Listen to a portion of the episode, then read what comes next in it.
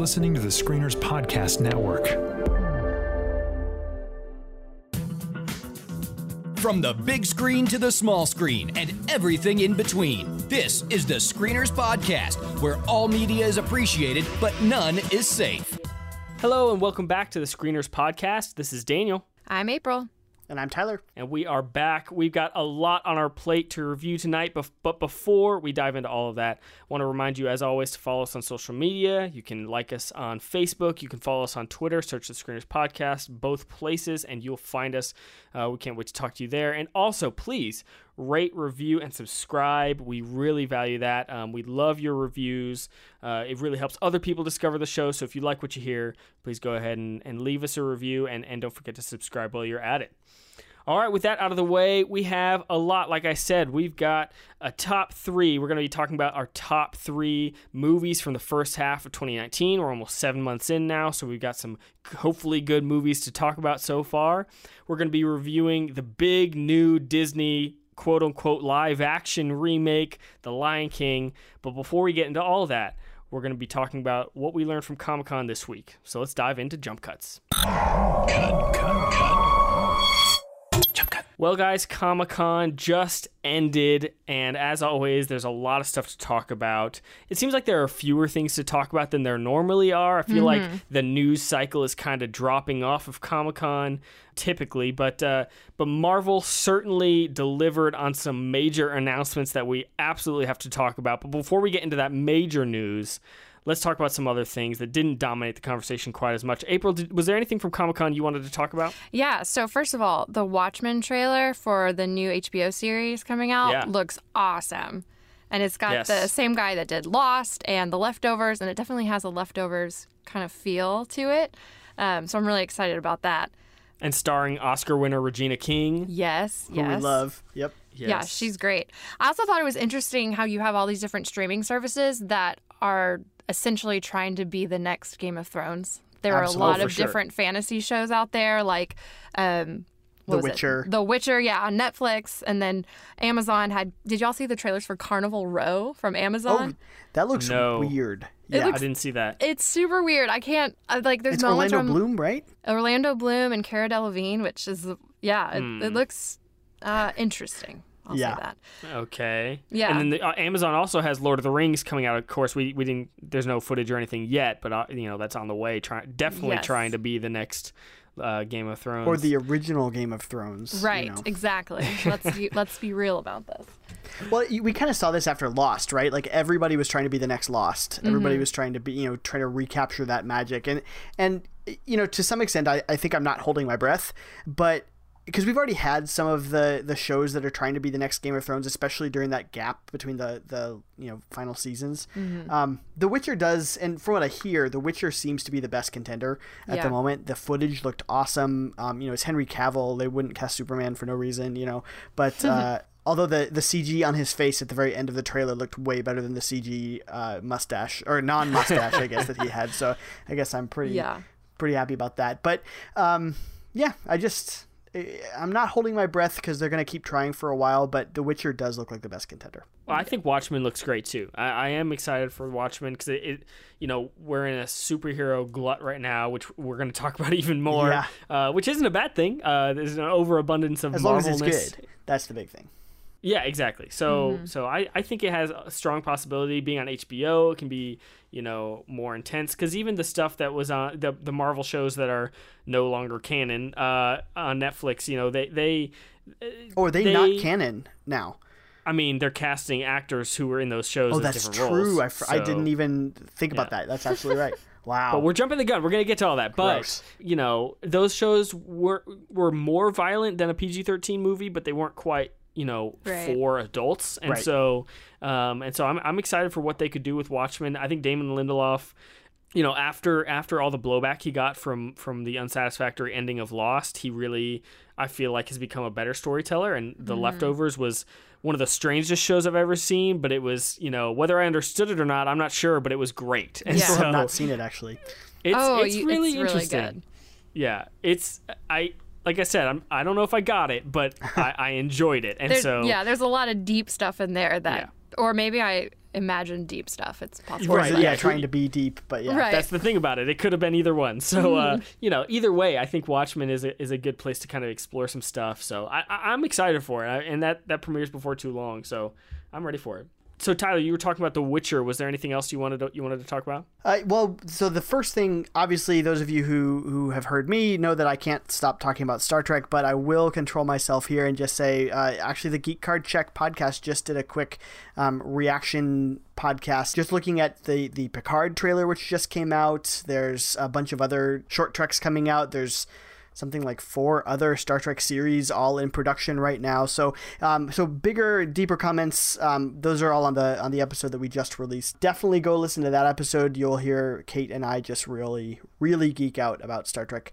Um, but but for here, the big things I'll just say is I cannot wait for Star Trek Picard. Uh, I think it looks. I think it looks fantastic. I know Daniel does not agree with me.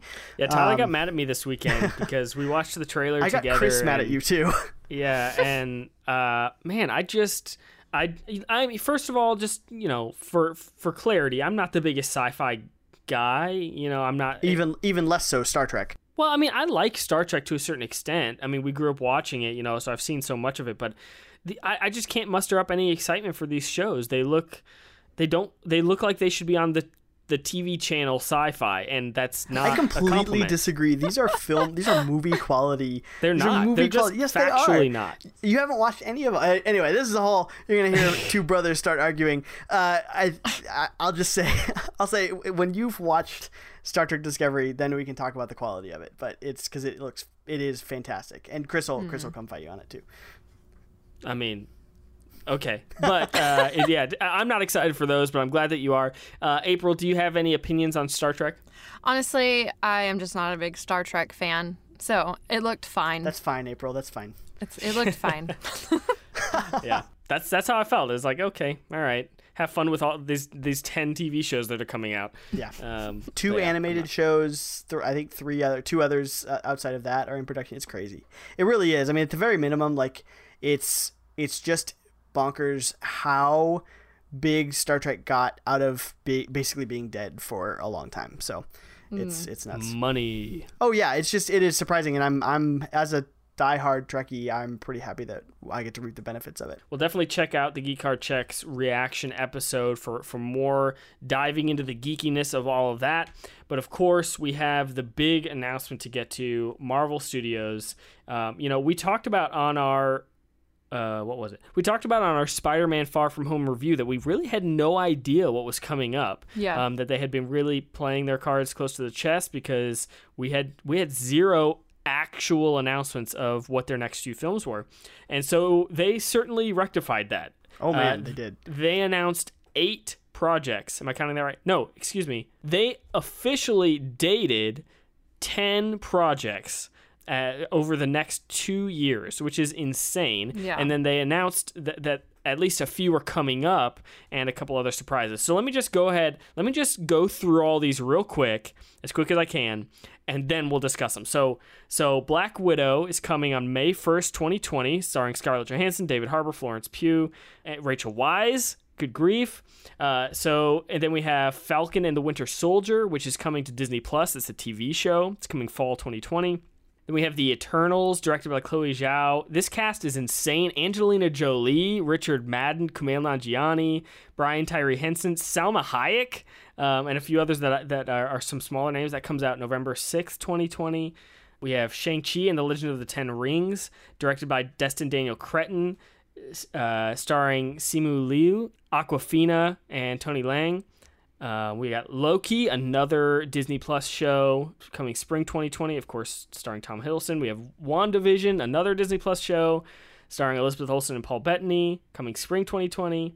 We have Doctor Strange in the Multiverse of Madness, coming May 7th, 2021, uh, directed by Scott Derrickson, who did the first one. We have Hawkeye, another Disney Plus show uh, starring Jeremy Renner, and gonna be uh, he where he's gonna be training Kate Bishop, who I guess is kind of a younger up and coming Hawkeye. Uh, we have Thor: Love and Thunder, which is a great name, directed by Taika Waititi, mm-hmm. which is uh, going to have Natalie Portman as Thor. Right, yeah. right. So that comes out November fifth, twenty twenty one. We have the animated TV show What If, which is just kind of like a spin-off thing where fun. they just explore individual the kind of what if concepts, which is really exciting. So that's on Disney Plus. And then they also officially announced Mahershala Ali will be oh, Blade. I'm yes. so excited. Oh, so, it's gonna be so great. He also alluded, Kevin Feige alluded to, of course, we have Guardians 3 coming up, we have Black Panther 2, we have Spider Man 3, and they are working on Fantastic Four. So man, that's a lot of stuff. Uh, I don't even know where to start. Other than, I mean, the this is this is an era of after after so long of being all white dudes for the most part. I mean, this is an area era of great representation for yes. so many different across different people. Yeah, mm-hmm. which is phenomenal. I mean, the Eternals is is amazing. What what are you guys most excited for out of all of these crazy projects? For me, I think I'm most excited about um, the new Thor with Natalie Portman, and I loved what he did with Ragnarok, and so I'm really excited to see him and do another Thor. Yeah. Oh, for sure. And I'm I'm a, little shocked actually because the ending of Thor of the ending of Avengers Endgame has Thor joining the Guardians of the Galaxy, right. and we know Guardians Three is still coming up after this. So I I, I don't exactly know how they're going to tie that in but having having Natalie Portman as Thor is going to be pretty insane. Mm-hmm. She's so little too. I can't even like picture it. That's true. Yeah, she really is. That's awesome. Tyler, what about you? I I'm loving I kind of across the board, uh, almost like you said, you know, it's the the diversity, um, but also the diversity of of stories. Like it feels like it feels like the the Marvel universe, which is already so expansive and complex, has just exploded once again.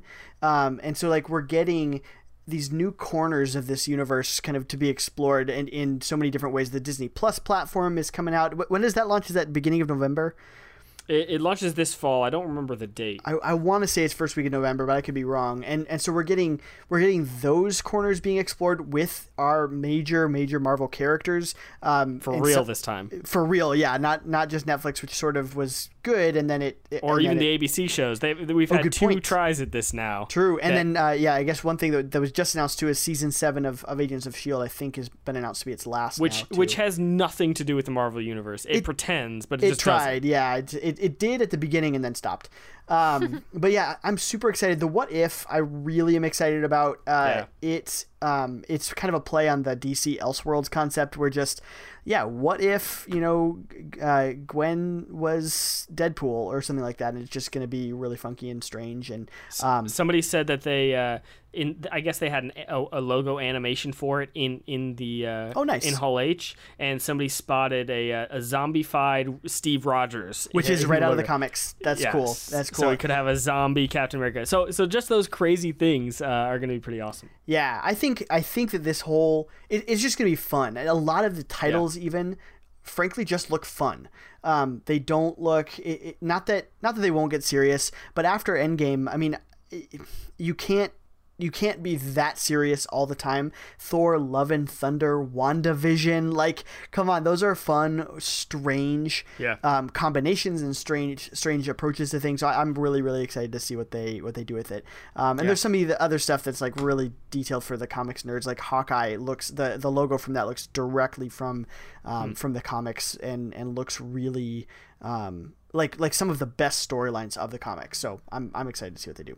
Yeah, I'm excited for uh, for Shang Chi. Uh, I know absolutely nothing about that character, right? Um, or the stories tied to it. But uh, Destin Daniel Cretton as the director is phenomenally exciting. Uh, I mean, he directed Short Term 12, mm-hmm. which is mm-hmm. one of the best movies of, of this century. Um, so I, am really really excited to see. Uh, see what he does in the Marvel universe. I, I hope it. This doesn't. I hope he doesn't permanently go the blockbuster route just because he's such a good, talented director. But um, you know, it worked for Ryan Coogler, so I'm I'm excited for that. Um, I'm excited. I, I really hope these Disney Plus shows don't let us down because. Mm. I don't think they will. I think I don't want them to be a waste of time. The Netflix yeah. shows were good for a time, but they ultimately serve no purpose in the MCU, so they were just their own thing. I don't want I don't want more shows pretending that they're in the MCU. Yeah. Well, I think um, that's with with these headline stars. I think right. it's going to be hard to to be a waste of time. Right. so so that's that's what I hope for. Um, and then obviously Blade is so exciting. Oh I mean, my gosh, perfect yes. casting. Awesome. And yeah, Mahershala Ali is is just one of speaking of best things of the century. Like his his just uh, you know domination of movies in the last few years um, has just been fantastic, and he's I think he's perfect. He's not honestly who I would have thought for some weird reason. But, oh, that's like that, if somebody said they're making Blade, he would be the first person on the list. Yeah, and I don't I don't know why that didn't come to my head, but the moment they said it, I was like, oh, of course, like of course it's Mahershala. but I just would not have if you had said who do you think should be Blade. I don't know that my mind would have gone to him, but I'm so I'm really excited. Yeah, yeah, it's gonna be great. It's gonna be great. Um, I think I, I, the Eternals is another one that I know nothing about, but that I've only read is, some of it. I, I, don't know enough. Yeah, the cast is is ridiculous. Yeah, I mean, and Kumail Nanjiani uh, as a as a superhero, I just I, what what is that going to look like? So I'm ready. I'm ready for it. So yeah, obviously incredible announcements. I'm also excited to see what they end up doing with Fantastic Four. Uh, eventually, who knows when we're going to get that announcement? But um, I'm just I'm I'm excited. I'm excited to see. It feels like after all this time of bringing them together for the Infinity Saga, it feels like it's kind of exploding into all these different directions in mm-hmm. the best way. Right. Um, yes. And so I'm I'm really ready for a, a really different era of of of this uh, this universe because none of these things feel like they're tied to any of the others. You know, they all feel like they're their own thing completely. And yeah. so, yeah, I'm ready. I'm, I'm, I'm ready for it. Uh, the Eternals again. I've only read a little bit of it. What I remember of the Eternals is, and I, I don't know. Are, are they are they saying that the Eternals is going to kind of be the new Avengers? I, I, I guess I'm not really sure if like things are all no setting up and leading to that. But the Eternals are basically it's almost like like aliens who who were on Earth and kind of uh, shaped and formed our culture before departing for some reason. So it's it's gonna I think it's gonna deep delve way deep into Marvel mythology, and they're gonna try and like I think that's how they're gonna tie things together to me. But so uh, that is a lot of stuff from Marvel, and we want to know what you think. So make sure you reach out to us on social media. We want to hear your thoughts and and what you feel like they're missing or what you're excited for, because there's a lot here. So I know we're all excited. All right, with that, we are going to dive into more Disney corporate takeover with our review of The Lion King.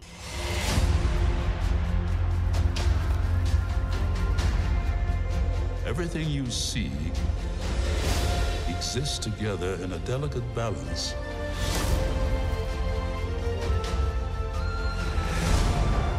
While others search for what they can take, a true king searches for what he can give.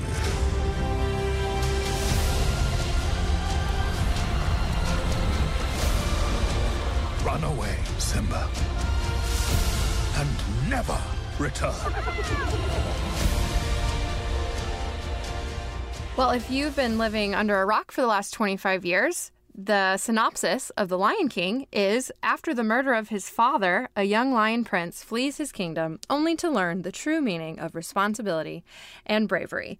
So, Disney just remade The Lion King, which I think is mm. one of our it's for me like my all-time favorite Disney movie. Absolutely, growing yeah. up, um, it's just a classic all, all the way around. So Disney definitely had a lot to live up to. So, yeah. So, why don't you guys, we'll start with you, Daniel. You tell me kind of your history with The Lion King, if you were excited about this remake and what you thought about it. Spoiler free. I don't, although I don't really know how you can spoil The Lion King because we all know what happens. Yeah, really. But I ran into actually one person who hadn't seen the original. It was no. Weird. Yeah. Wow. Well, uh, we can pray for them. But in the meantime, uh, my history with The Lion King, just like any other kid who is, you know, under 40, I love the Lion King. I love it. Um, it is it is my favorite uh, Disney movie, not necessarily my favorite animated film of all time, but it's probably number two for me. So yeah, it, and not only that, it's one of my favorite films of all time, animated or not. I mean, it is it's phenomenal and it's so so legendary at this point, so iconic, yeah. so many iconic scenes and moments. And you're right, like pretty much everybody knows this film. Mm-hmm. And uh, so remaking it is a huge risk. We know this already. And they, they're no strangers to that. But, but more than any other uh, remake so far that Disney has done, this is kind of the most risky because obviously it is not a live action remake. It mm-hmm. is a, mm-hmm. a, a, fake live action remake. Yes. It is 100% animated. Preach. Right? So, Wait, 100%? Uh, 100% animated. Even sets and everything like that. Yes, 100%. Really? No, I didn't know no, that. Nothing that I didn't action. know. Yeah. Wow. But we're going to call it live action. yeah, it is 100% animated. There's absolutely n- no That's live so action anything. stupid. Sorry, go ahead. Right. Keep, so, well, we know what April's going to say. Uh, so, this movie limits a ton of that risk though by attempting what is essentially a like I would say 90% a shot for shot remake. This is the exact same film. They replicate every shot about or I would say about 90% of the shots. So what that means is there's a phenomenal base to this movie because they're they're doing a shot for shot remake of one of in my opinion one of the best films of all time, one of the best animated films of all time. So being a shot for shot remake, it's kind of hard to criticize the story, right? When mm-hmm. it's a mm-hmm. story that I fundamentally love and the shots and the characters and the songs that I already love. So there's a phenomenal base there a base level of enjoyment that I get out of this film from just watching kind of another version of the film that I already love.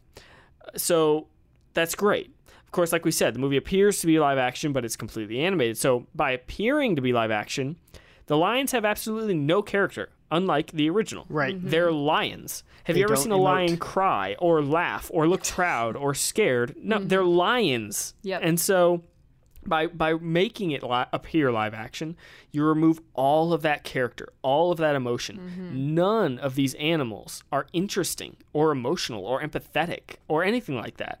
And so fu- the fundamental idea behind this movie, more than any other Disney remake, we can talk all about the the the Disney takeover, the the kind of the money grab mm-hmm. of these remake ideas. But more than anything else, the fundamental concept of a live action Lion King, or appearing to be live action, is flawed because lions can't emote.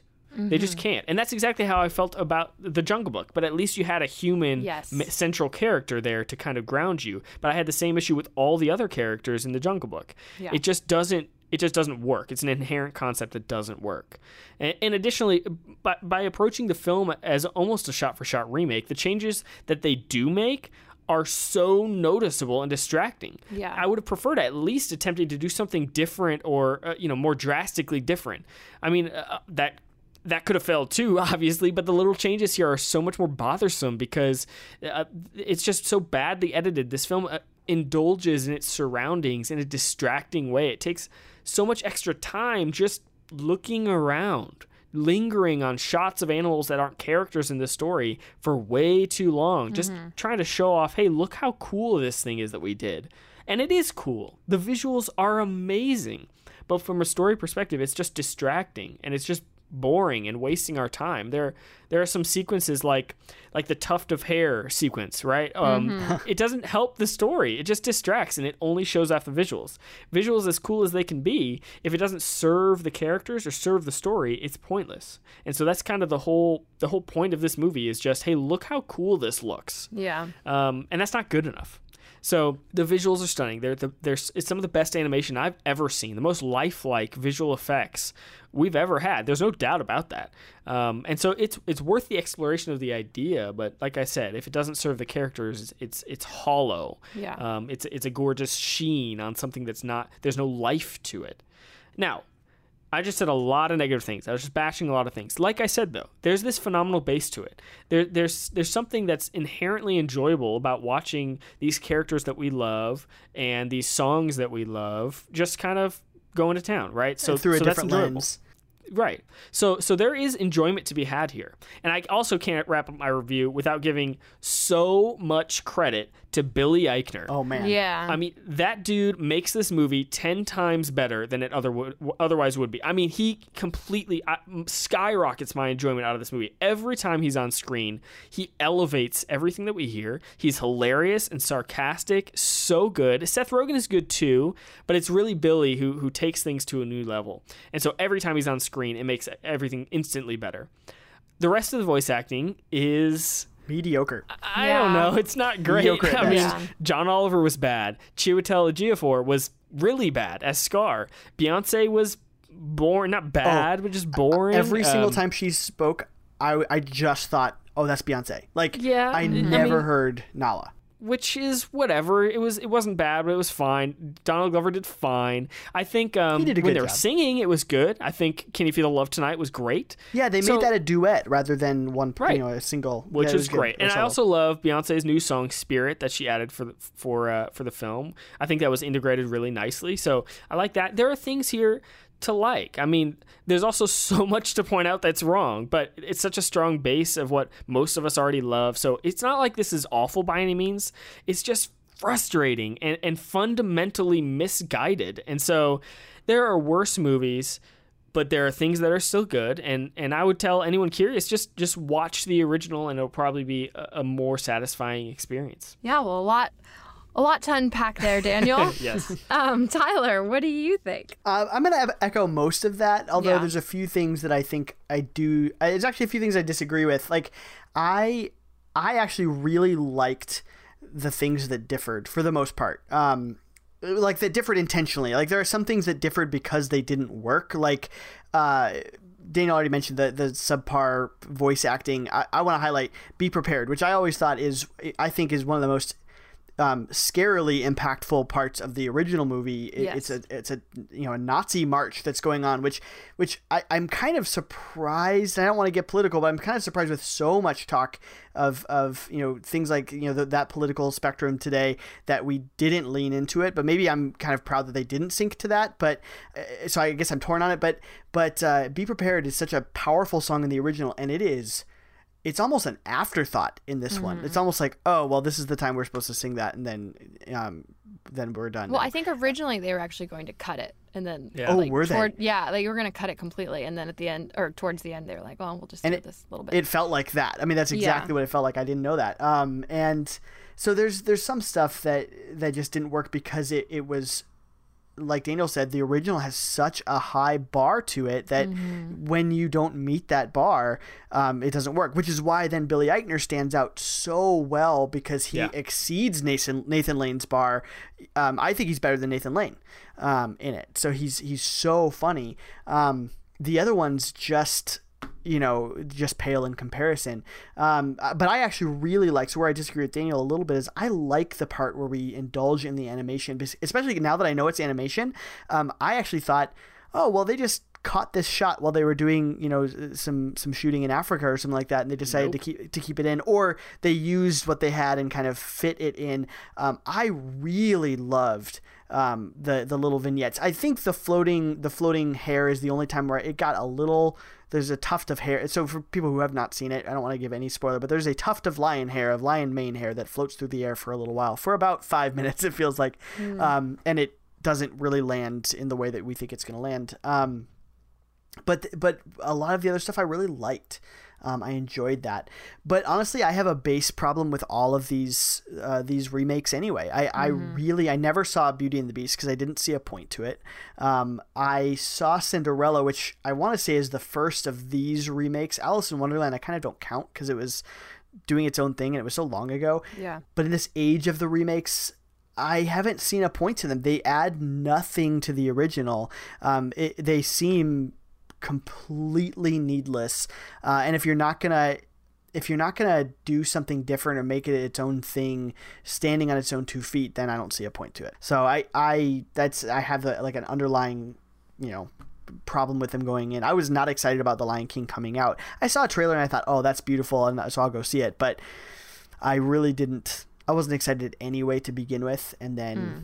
To, to then say it also just doesn't even come close to the original um, the, yeah, it just kind of adds insult to injury. So yeah, no, I uh, I pretty much echo what you guys have said. Although I think I am the least positive out of both of you guys. Oh wow! I I love like I love the original Lion King, and yeah, so when totally. I first saw the trailer for the remake, I got chills watching the trailer. It was so nostalgic. I got really excited about it, and then we got. I feel like what this is the third remake this summer, so we had yeah. Dumbo and then Aladdin.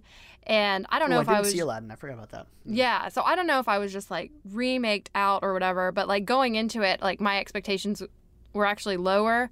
Um, which thankfully, or I probably would have just like hated the movie. But yeah. um, guys, I did not like it. I didn't like it at all. I thought um, for the record, like I went with my mom, and she loves like all the Disney remakes, and she didn't even like it. So that wow. that spoke the most to me because. Wow. So first of all, I thought a lot of the dialogue was way more on the nose in this remake than the original. I thought there was a lot more subtlety in the original, but now I'm realizing yeah, they had to be more on the nose because you literally had no facial expressions from the animals. Yeah. So you they had to say their action. And the number one rule of movies is show don't tell. Yes. Um so that's just like my underlying like biggest irk of the whole thing, which y'all have already talked about. But even the changes that they made, I just thought ugh I did not like the be prepared what they did with it. Yeah, um, awful and I even the whole um, scene where Mufasa comes through the clouds, like it, it, you have to have seen Lion King. Everyone knows Mufasa comes through the clouds, so that's not totally. really spoiler. But I just did not like that interaction. I felt it was so on the nose, much like I don't know. It was just, uh, I was so disappointed when I left the theater. I really wanted to like it. I really wanted to like it. I see I've seen a lot of friends that online that are loving it and that, that it's giving them chills just like the original did and that was just not me. I actually found myself checking my phone a lot throughout the movie because I was just bored. It just it didn't capture my attention. Um yeah, I don't I didn't like it. yeah. Yeah, my biggest thing is that I didn't feel like that there was much emotion. You know, yeah. did, this this movie didn't get me emotional. You know, um, throughout the entire.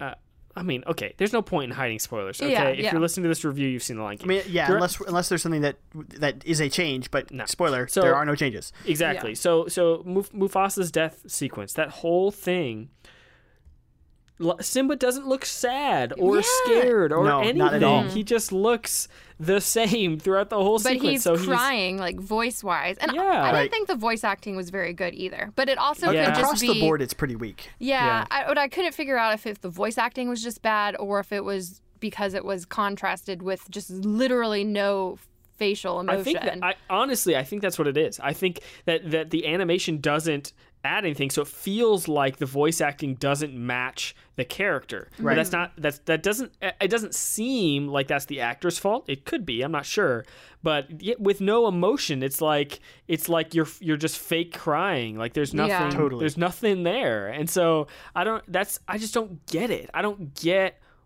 why i mean i understand like wanting to push new ground in animation but like right. i feel like you could I, I, not I, I feel like you could have a middle ground, right? Of like yeah. they're just talking tweak, and singing. Tweak the eyes just a yeah. little bit. Like, like, they don't need I don't need Airbud like you know moving the mouth. That's what this is. Right. This, that's what this is. It's the equivalent of of uh, just you know the same live action things we've gotten since the like the 60s with yeah. moving mouth on animals. This is the same except it's all animated. Right. I mean, there was no emotional difference. Right. So.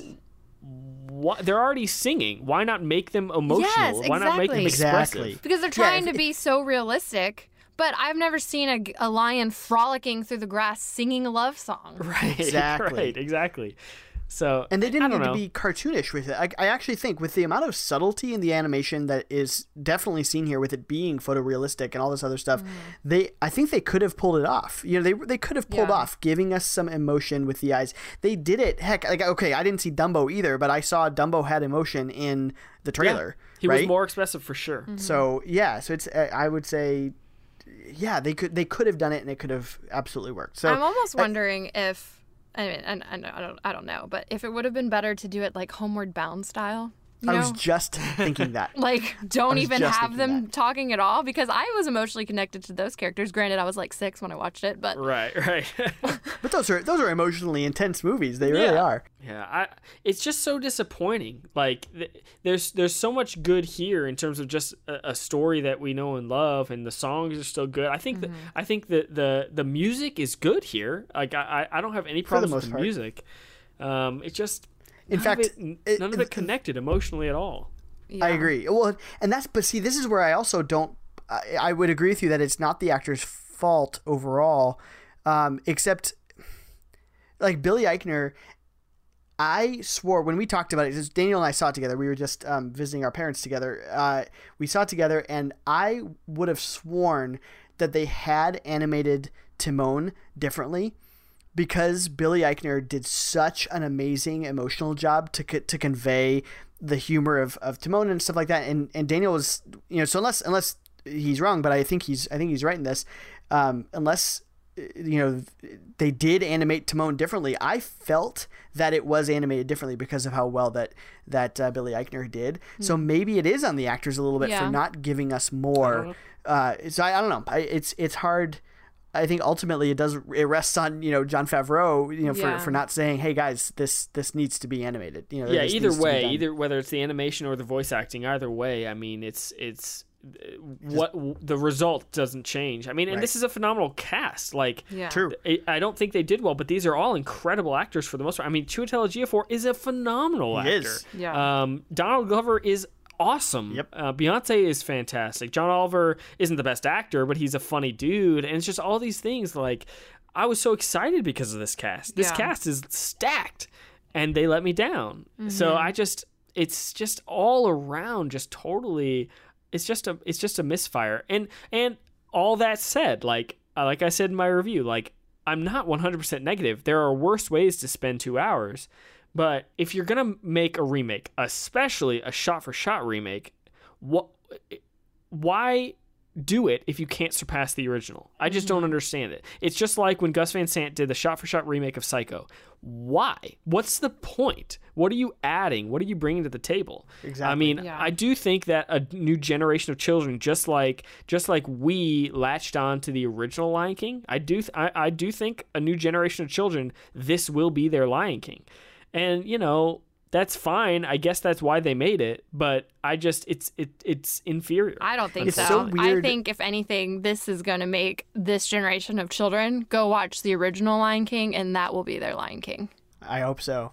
It's it's so weird that they don't just re-release the original animated because then it costs them no money, mm-hmm. and yeah. and then they just will make they'd make a ton of money just by releasing it. You know? No, they wouldn't. No, you don't think so? Well, I mean, this is going to make nearly a billion dollars, and they would not make. They would make maybe a hundred million. Why watch it when you could watch it at home well, I watched the original that we've seen well, a bunch of times. They uh, wouldn't I make mean, that much money. Not to be the weirdo, but I went when they re-released it back in 2011 to theaters for like a week or two, and I went and saw it in theaters. Oh, I did too. I saw I saw The Lion King last year when they when they had a special event. So I I'm not saying nobody's going to go see it. Yeah. But it's not going to make a billion dollars. It's not going to make a tenth of a billion dollars. Right. It's so, not. But it but it's not going to cost them anything really to do that. Sure. So it's, free money, yeah. yeah. I, I, don't have kids old enough to know, you know, what the, my kids are only nine months old, so I don't know. They don't watch movies yet, mm. but I, I have a feeling that could be wrong that that kids are going to grow up not really appreciate, for the most part, I'm talking in general, mm-hmm. not really appreciating hand drawn animation because it, it it's all going to look old, right? I mean, exactly. Hand drawn yeah. animation doesn't really exist anymore, and so I I think a, a, this generation of children will will want to watch the new Lion King, which looks great, looks real, and looks you know da- more dazzling uh, than the old Lion King because it looks old. It's well, it's, it's the new black and white, five years old. So, yeah. yeah, where so, where now black and white movies are old. Why would I watch those? That's right. Yeah. So that's why I say I feel like this generation, this will be their Lion King. And, uh, you know, I don't know, maybe my assessment's wrong. Um, obviously, I think the original is far superior. So my kids are going to watch that one. Mm-hmm. Uh, but, you know, this is going to be on Disney Plus, and so many families are going to have Disney Plus. Uh, I think they'll both be on it. But I think I think this will get a lot of viewing. So I don't know. Yeah, I will say my da- well, my daughter's three, so she's still not like super old. But mm-hmm she like I've shown her Zootopia and Inside Out and all those awesome new animation Pixar movies yeah. and stuff. And sh- her two favorite movies that she has are the original Jungle Book and the original Lion King. She nice. always asks to watch Good those. for her. Hey, that's great. And so, the original Jungle Book's what, like 50 years, 52 years yeah, old? So that's yeah. pretty Something good. like that, yeah. So there's hope. Did, now, did you take your daughter to this new one? I did not. Be- well, I didn't take her to it because I, I didn't know if real lions would be scary. I was going to ask. Yeah. Yeah. So because it actually seemed like the hyenas were way scary. Real hyenas are scary. Yeah, I I didn't like how they made them. I don't know. I felt like they lost a lot of the comedy. Like the hyenas were also my favorite character, like some of my favorite characters in the oh, original. Yeah. And in this one, they were like the comedy was just almost stupid and, and the comedy forced. seemed way forced. Yes. Yeah. Yeah, that fell flat. And again, that's Eric Andre and Keegan Michael Key are two really Come funny on, dudes. Right. Yeah. But the the only jokes that they had were Eric Andre's hyena like cuddling with like the other not having body right. space. that was it. That was yeah. the whole joke. It's yeah. as funny as I just said it. Like it didn't. It really it didn't make any it, sense. It was, it's almost like because it's weird because that should have worked. I think in the deadpan you know way that the that the hyenas are because none of the animals emote they should have mm-hmm. worked deadpan it just didn't it didn't work yeah. at all and I, and it didn't work in i don't know about other audiences our audience did not laugh not once all i think those. i now, chuckled at the first one uh, and then they kept hitting it again and again and again and yeah they, they but, like kept you doing the same joke. It was weird oh, yeah. um, i will and, agree and, with... the punch the punchline was keegan michael key just going come on dude. That, yeah. that's right. the punchline. That's yeah, it. so dumb. I will agree with you guys though that timon and pumbaa for me were the best parts of yeah. Absolutely. of, laugh out loud. Yeah i did laugh a few times with that. So that there were some pleasant surprises with there with with some differences that they did with that humor. Um, but i don't know if those few moments were worth the whole thing i mean i definitely think visually i mean there's no question removing the emotions from it all that stuff i mean there's no question this movie looks amazing it does. I mean, yeah, it, is, it really it's does stunning it's this is a new leap forward I mean, think of what we can do with animation now. Mm-hmm. I mean, mm-hmm. as live action, uh, as truly live action as this animation appeared, um, it blurs the lines. T- Tyler didn't even know after writing her. No I didn't, I didn't know stuff. either. I, did, I had no idea it was all. So that's the thing. I mean, uh, think of where we can go next. So that's mm-hmm. a it's a phenomenal leap forward, and that's awesome. And it, it begs it, it now asks new questions of what's going to be considered animation. Right now, obviously the quality didn't turn out. This is getting only mixed reviews, including from us, mixed at best. Uh, so it's not going to really get much Oscar attention in turn. But it, it, this this technically qualifies for best animated feature at the Oscars. Mm. Um, and so when oh, films so like visual this, effects. That's I, it still is blowing no, my will, mind. It yeah. will qualify for visual effects. Qualifies for both. And the visual um, effects so are amazing, and they do they, they deserve oh, they awards. They but they, they have do. nothing 100%. to do with like the actual story and emotion and right. right. Yeah. That's the issue is that they're so focused on making this beautiful movie and they succeeded there. Yeah. They made a very beautiful movie all around, but uh, they didn't they didn't seem to to care that it the emotions don't connect as much. And um, I just don't I just don't understand. I don't get it. I, yeah. I don't get it's fundamentally confusing to me. I don't understand the point. Yeah. Well, right. the point is all the money. That's true. Yep. Which is, is annoying as a creative. It's like, no, do I want to see more original stuff be getting well, all this attention. And nope, Disney's yeah. just remaking all their movies again. Which I don't think is inherently awful, depending on how they turn out. Like mm-hmm. Mulan, the trailer for that. Oh, that looks. To oh yeah, looks Mulan phenomenal. looks amazing. Because, in my opinion, it looks like they're doing something different, right? Yeah. It looks right. like they're. It's not going to have the songs. It's not going to have Mushu. It's going to be a historical war epic, which yeah. is great. I mean, that's different and that justifies its existence. Lion King does not justify its existence. Even with Aladdin, I gave Aladdin a, a, a kind of a more positive review. I think I might have enjoyed that more. Yeah. And that's because, you know, for all its flaws, and it had many, many flaws, it felt slightly different. It did mm-hmm. not feel like a shot for shot remake. It certainly yeah. did not feel that way. And Will Smith was doing something different from Robin Williams. Like, it felt different. And this one with Lion King, it just so just does it. Did they do the monkey in it? They did. Yep. Yes, they did. Okay, so, yeah. but so that worked. So that was my thought with Mushu. Like not doing Mushu is they couldn't do that for whatever reason effectively. So it worked to have an animated sidekick that was goofy and stuff. Well, well yeah, I, I mean, I think in Mulan things. they're wanting talk. it to be more serious and less totally fun, yeah. like Aladdin, which makes perfect sense. I, yeah. I'm, I'm glad for that. Hopefully, yeah. it turns out well. It's and it's naturally so, actually a more serious movie anyway. Yeah. Yes, for sure so I don't know. I just if you're gonna if you're gonna remake something, either either make make it drastically different to where it's hard to compare, or top it. No, yeah. like make it and know this is gonna crush the original, and um and they just didn't do that. You know, yeah, they like, really make that a challenge for yourself. Like we're gonna we're gonna do this. Like all respect the original, make that a challenge to yeah. yourself. We're gonna be better. You know whether it works or not, but like that should be your what you're aiming at. Yeah, well, and can I just say, if they really wanted to make this realistic, it would have been the Lion Queen because the lionesses right. are the ones that rule the prides. Let's be real true. about this. That's science. Yeah. No, it's, it's very true. Absolutely.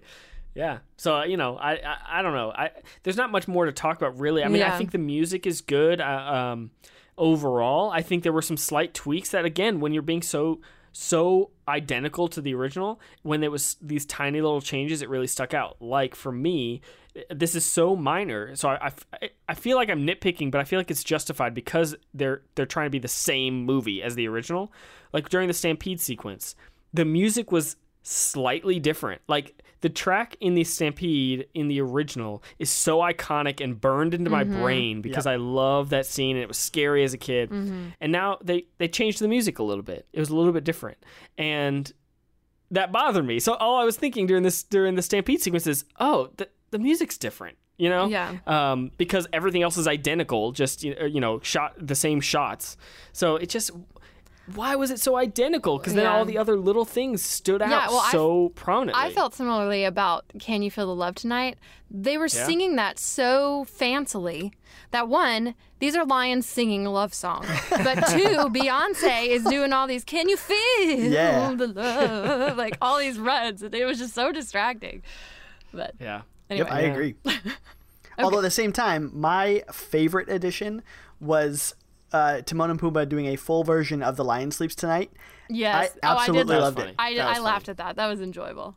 And the Be Our Guest, them doing Be Our Oh, Guest, Yeah. that was so good. good. I liked that. Yep. Everything with Timon and Pumbaa was great. Honestly, anytime they were on on screen, I, I if if this was Lion King one and a half with Yeah. them with them narrating the whole thing, Oh, they should remake it. genuinely, Yeah, genuinely, I I would have enjoyed that entire movie. Would it be better than the original? Of course not. But I would have genuinely given that a positive review because Mm-hmm. I have I don't think I have anything really negative to say about Timon and Pumbaa other than Seth Rogen can't sing. So Oh, man, he those little sing. moments were rough. But uh, I think they tried to cover it as best they could.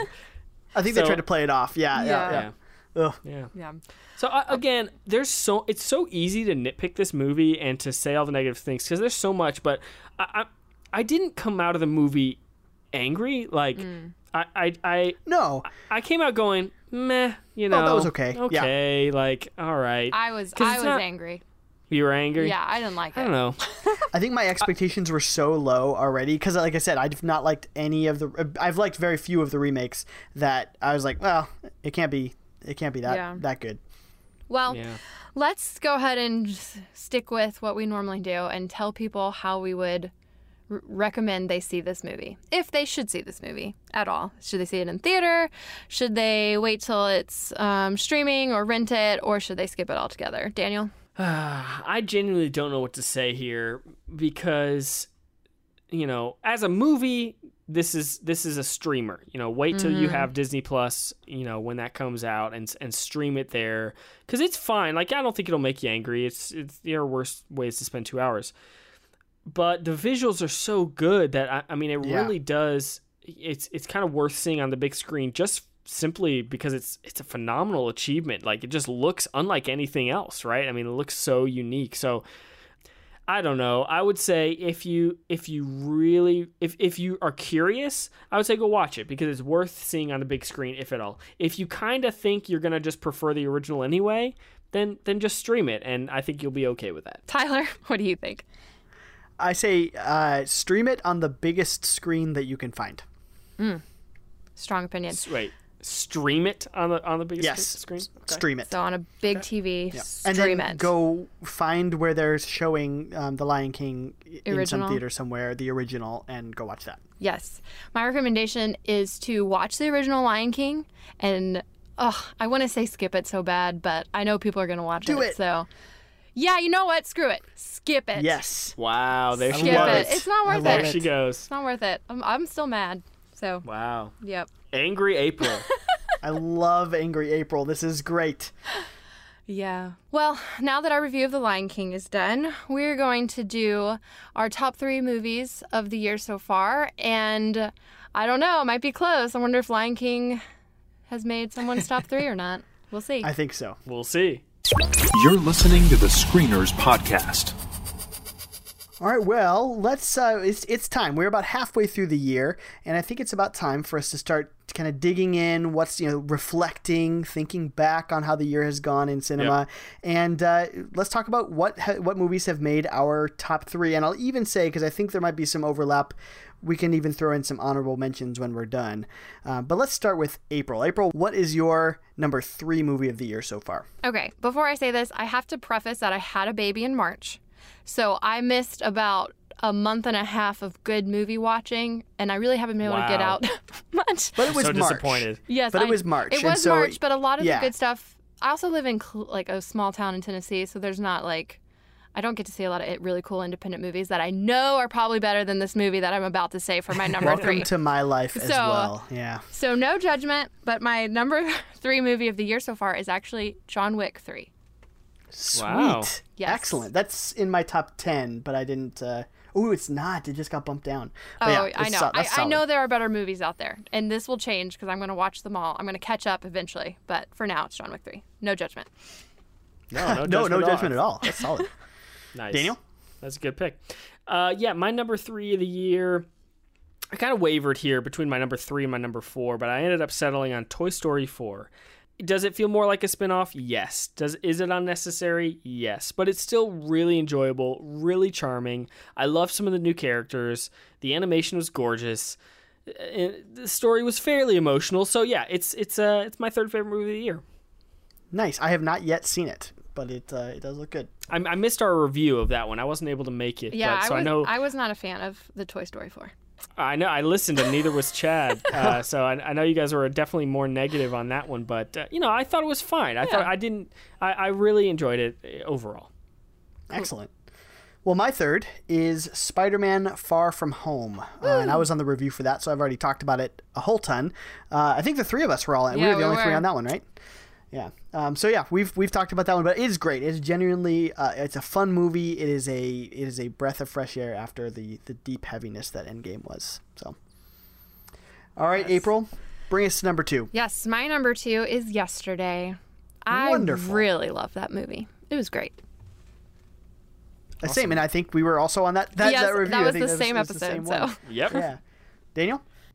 Yeah, and I forgot to mention this before I gave my top three. Um, we're, we're almost seven months into the year here, but honestly, overall, I'm I'm disappointed in 2019 in film s- thus far. It's been fine, but this summer has been mostly terrible. Yes. I think I think from this list of three here, I think only my number one pick has a shot at actually making my end of year list. Just because I, you know, I love all these movies here, but I, I know that there are better. Um, I, I'm hopeful that more better films are going to come out here. So I'm not sure if any of these are going to make my end of the year list, but we'll see. But my number two pick is also Yesterday. Um, yeah, we reviewed that on our last episode along with Spider Man, and uh, I, I just I just enjoyed it so much. It's so fun, so charming. It's it's got fun world building, and it's just it's just really enjoyable. And it's more than just the Beatles music. Uh, that's a huge part of it, but it's uh it's really fun. So yeah, I, I highly highly recommend that one. Excellent. Well, mine is also yesterday. Woo. All right. uh, Deja and I'm vu. just gonna, yeah, I'm just gonna echo what you guys have said. Uh, yesterday was fantastic. It is delightful. It is fun. It is funny. Um, it doesn't go too dark. It's just, it was a good, feel good film that I've been like, I've been preaching to everybody I've seen. Of just go see yesterday. It's fantastic. Rachel, still don't Ooh, Rachel, wow, wrong I still person. Don't, I still don't understand. You know, yesterday is not getting awesome reviews. Um, Yeah. I don't get it. I don't It's get I it really very, don't very understand it. mixed. Yeah, I was just listening to a. Um, I listened to the uh, pop culture happy hour from N- NPR, and they were very They negative on this film. And I, I don't, uh, I don't get it. I, I don't connect. I didn't understand any of their complaints. They, re- you know, they specifically really wanted it to be very sci-fi and dig into how the world changes, and it just didn't I'm feel like actually that sort of film to extremely me. happy they didn't do that. Yeah. Yeah, same. So it's funny that all three of us really loved that movie, and uh, even though it's not getting very good reviews. Yeah, um, that's- so it's that is weird. All right. Well, April, why don't you bring us to your number one movie of the of the year so far? Number Lion King. the liking. No, I, if I really wanted to fall on my sword, I would say Dark Phoenix because I went to battle for them. But it's not Dark Phoenix. Whoa! I'm not. That's not Dark Phoenix. I'm just kidding. Um, uh, no, my number one movie so far of the year is Avengers Endgame. Wonderful. I don't. Nice. It was so emotionally compelling, and I still think about that movie still sometimes, even though it's been a few months now. So, yep, that's it. I was just checking to see when it comes out uh, to stream because I really want to watch it again. yeah. I actually, and I, I should have checked in my small town if they re, if they did the re-release here or not, but I don't know. Yeah, well, uh, whether they did or not, it just crossed uh, uh, Avatar to be the number one highest grossing movie worldwide Nice. of all time. So that happened this weekend, which is, uh, you know, pretty. We talked we talked earlier in the summer if we thought it was going to beat it or not. You know, I, I you know it's good. It's it's cool. It's something new, dethroning Avatar. But I I, I'm I really okay do. with that. I miss. I don't love Avatar. I probably like Endgame more, but I just it was exciting that for the longest time an original film, literally since for more than 20 years, the highest grossing movie worldwide has been an original film. You, yeah. you can say oh, it's a ripoff, whatever. It, it, technically, legally, it was an original film, and so that was exciting. And it's so more I, that I'm okay that James Cameron doesn't have the top movie any longer. Like it, for whatever mm. reason, because he's just I don't know. He bumps crap me on him all. I mean, he's made some of the best movies oh, yes. of all time. He, he oh, you know has this like five of the other top ten spots are, right. are his movies or something like that. Or three of them are yeah. So, all right, Daniel, what did you say? I did not say Avengers Endgame. Uh, so that was my. I, I really went between that and Toy Story 4 for my number three pick. Very close. I, I could have totally had Endgame there as number three because I, I really enjoyed that. And I can't wait to see it again. I only saw it the one time, but I, I really have been wanting to go go see it. It's just, I'm never in the mood to go see a three hour movie in theaters again. But mm-hmm. that's all right. So my number one pick is a movie I saw just uh, a little under a month ago. Here, a, a smaller film that premiered at Sundance. Um, it's called The Last Black Man in San Francisco. Oh, I really want to see that. That movie truly blew me away. I mean, it is a it's a mesmerizing story about history and loss and change. Mm. It's gorgeously shot and edited and incredible central performances. I, it, the movie is spectacular. It's so moving. Um, it really feels it's a debut direct it's a directorial debut and it's I mean it's stunning. I can't believe it's a debut because it feels wow. it feels like it's directed by a veteran. I mean it is it's phenomenal. It's hugely impactful. So yeah, I, I can't rave about it. That's one of the few, like I said earlier, that, that I could see maybe making my end of the year list because I, I truly love that movie. It's really powerful and obviously it's a lot more up my alley. I'm I'm more of a smaller film guy than the, than even though I love the blockbusters. So yeah, The Last Black Man in San Francisco, highly recommend it. I think I'm going to agree with April and say I think do, do we have the same top three? Because my top is Avengers Endgame. Yeah. What was your number three? It was a, a Spider-Man Far From Home. Oh, mine was John Wick three. Oh, I almost did Spider-Man now. That's what it was. Yeah. Okay. Yeah. So yeah, my mine is Avengers Endgame, and for the same real reason, it, it just had such emotional impact and such. Um, in fact, as we as yeah, you were talking about it. I just looked it up on my my theater's website, and it's playing in about an hour, and so I might go see it again because nice. it made me think about oh man, I just and to see it again on the big screen before it comes uh, streaming or on on Blu-ray or something like that um, might be amazing because it just it closed out an era of our lives like in mm-hmm. such a weird way. So i'm i'm very very excited to to go see that again and, and it easily made my top. Um i i do suspect like daniel said i i do suspect it will probably be bumped down. I i would suspect it'll still be in my top 10 for the year uh, but again who knows what comes out in the fall and and just what oscar movies are going to be amazing. But uh but overall avengers endgame um it just packed a punch that i that i it was so satisfying all right. Well, um, any any honorable mentions? We don't have to talk about placement on the list, but anywhere that just anything that almost cracked the top three from you guys. We've mentioned some so far. April, what about you? Uh, well, Spider Man. I mentioned, or we had talked about earlier, but that that almost made my list. Honestly, I I kind of want echo what Daniel said. I haven't really seen a lot of amazing. There really just haven't been that yeah. many great films this year. Yeah. I mean, there are definitely great films that I have not seen yet, and I am aware of that. But that I've seen, uh, I don't know. Spider Man was pretty much the only other one that I could even kind of consider putting in without like wanting to punch myself in the face. So. All right, Daniel. What about you? Yeah, I had a, I had a few. I mean, I, I definitely, like I said, Avengers Endgame is, is my number four right now. Spider Man, I really loved. Rocket Man was great. Um, uh, I would say uh, one, a couple smaller ones that, that don't get as many mentions. Um, a timely pick here is Apollo 11, phenomenal documentary about about uh, Apollo 11, of course, and um, that's really incredible editing. Uh, a film I just saw last week called Wild Rose is really good about a girl mm. in Scotland who wants to be a country singer. It's a really really great drama. Love that, great performance. Um, and then and then other things like Shazam. Uh, I yeah. loved Shazam. That was, was so such good. a fun movie. Uh, so that was great. You know, uh, you know, a movie that was up higher on my list that actually keeps finding its way getting dropped down. I feel like I, I like it less as time goes on. Is Us.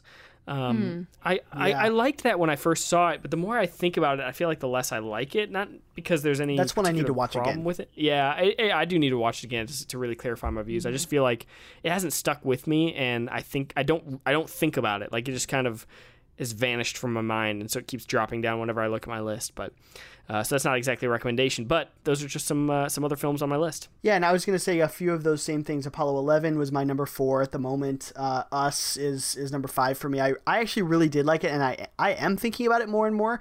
But I I think strangely it's because it just came out on Blu-ray, and so whenever I go to Safeway, it is staring at me, or you know, uh, this this cover is staring at me. Uh, and so I, maybe it's just that it's just eerily watching me wherever I go. Right. Um, Creepy. Another one, and and this is for sure a a controversial pick. Uh, Tolkien. I loved, and maybe it's my affection for Lord of the Rings or for the author. You know, just as such an impactful author for me, I reread Lord of the Rings every single year. So Tolkien is is way high up there. It it got slammed by yeah. critics, and I completely disagree. Um, I had um, no interest in that movie. Yeah, I wanted well, to see it, and then I got really dis- disappointed by the reviews, and I was sad. So go watch it, and, and maybe I'm crazy, but I'm like a big I, the Lord of people... the Ring fan and fan of J.R.R. Tolkien and all those all the books. Oh, you you'll love it. It's it's a beautiful love story. Like I, there are things about it to criticize, like some of the the things that that like the the visual effects were not as amazing, but it really is a solid solid mm-hmm. film, and it's a beautiful love story. It's a true love story. Um, but uh, and it's weird. The people that I know who have seen it have all loved it, and people who don't like Lord of the Rings like I do. Like I didn't know if it was just my own you know mm. rose colored glasses, uh, but um, but yeah, they it just got panned. Um, Booksmart is another one. Did you guys cover Booksmart and I just missed it? No, no I, have, I missed it. I haven't seen it. I want to see Booksmart yeah. and I still haven't seen Us. So I yeah, okay. I'm just I'm slacking. yeah, those well, are, yeah, Booksmart's on my list for sure to to watch. Yeah, it's it's a good one. It's it's definitely um you know not safe for work, but you know it's it's a good movie. Well, uh, those are lots of good films from 2019 that we can uh, that we can recommend for sure.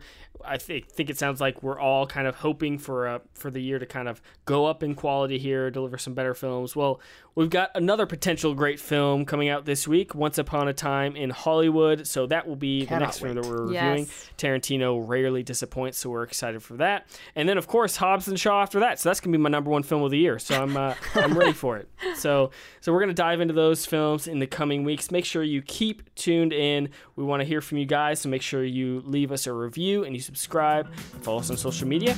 And with that, we will see you next time. And that's a wrap. You've heard what the screeners had to say. Now you be the critic. Head over to screenerspodcast.com and let us know what you think. See you next time.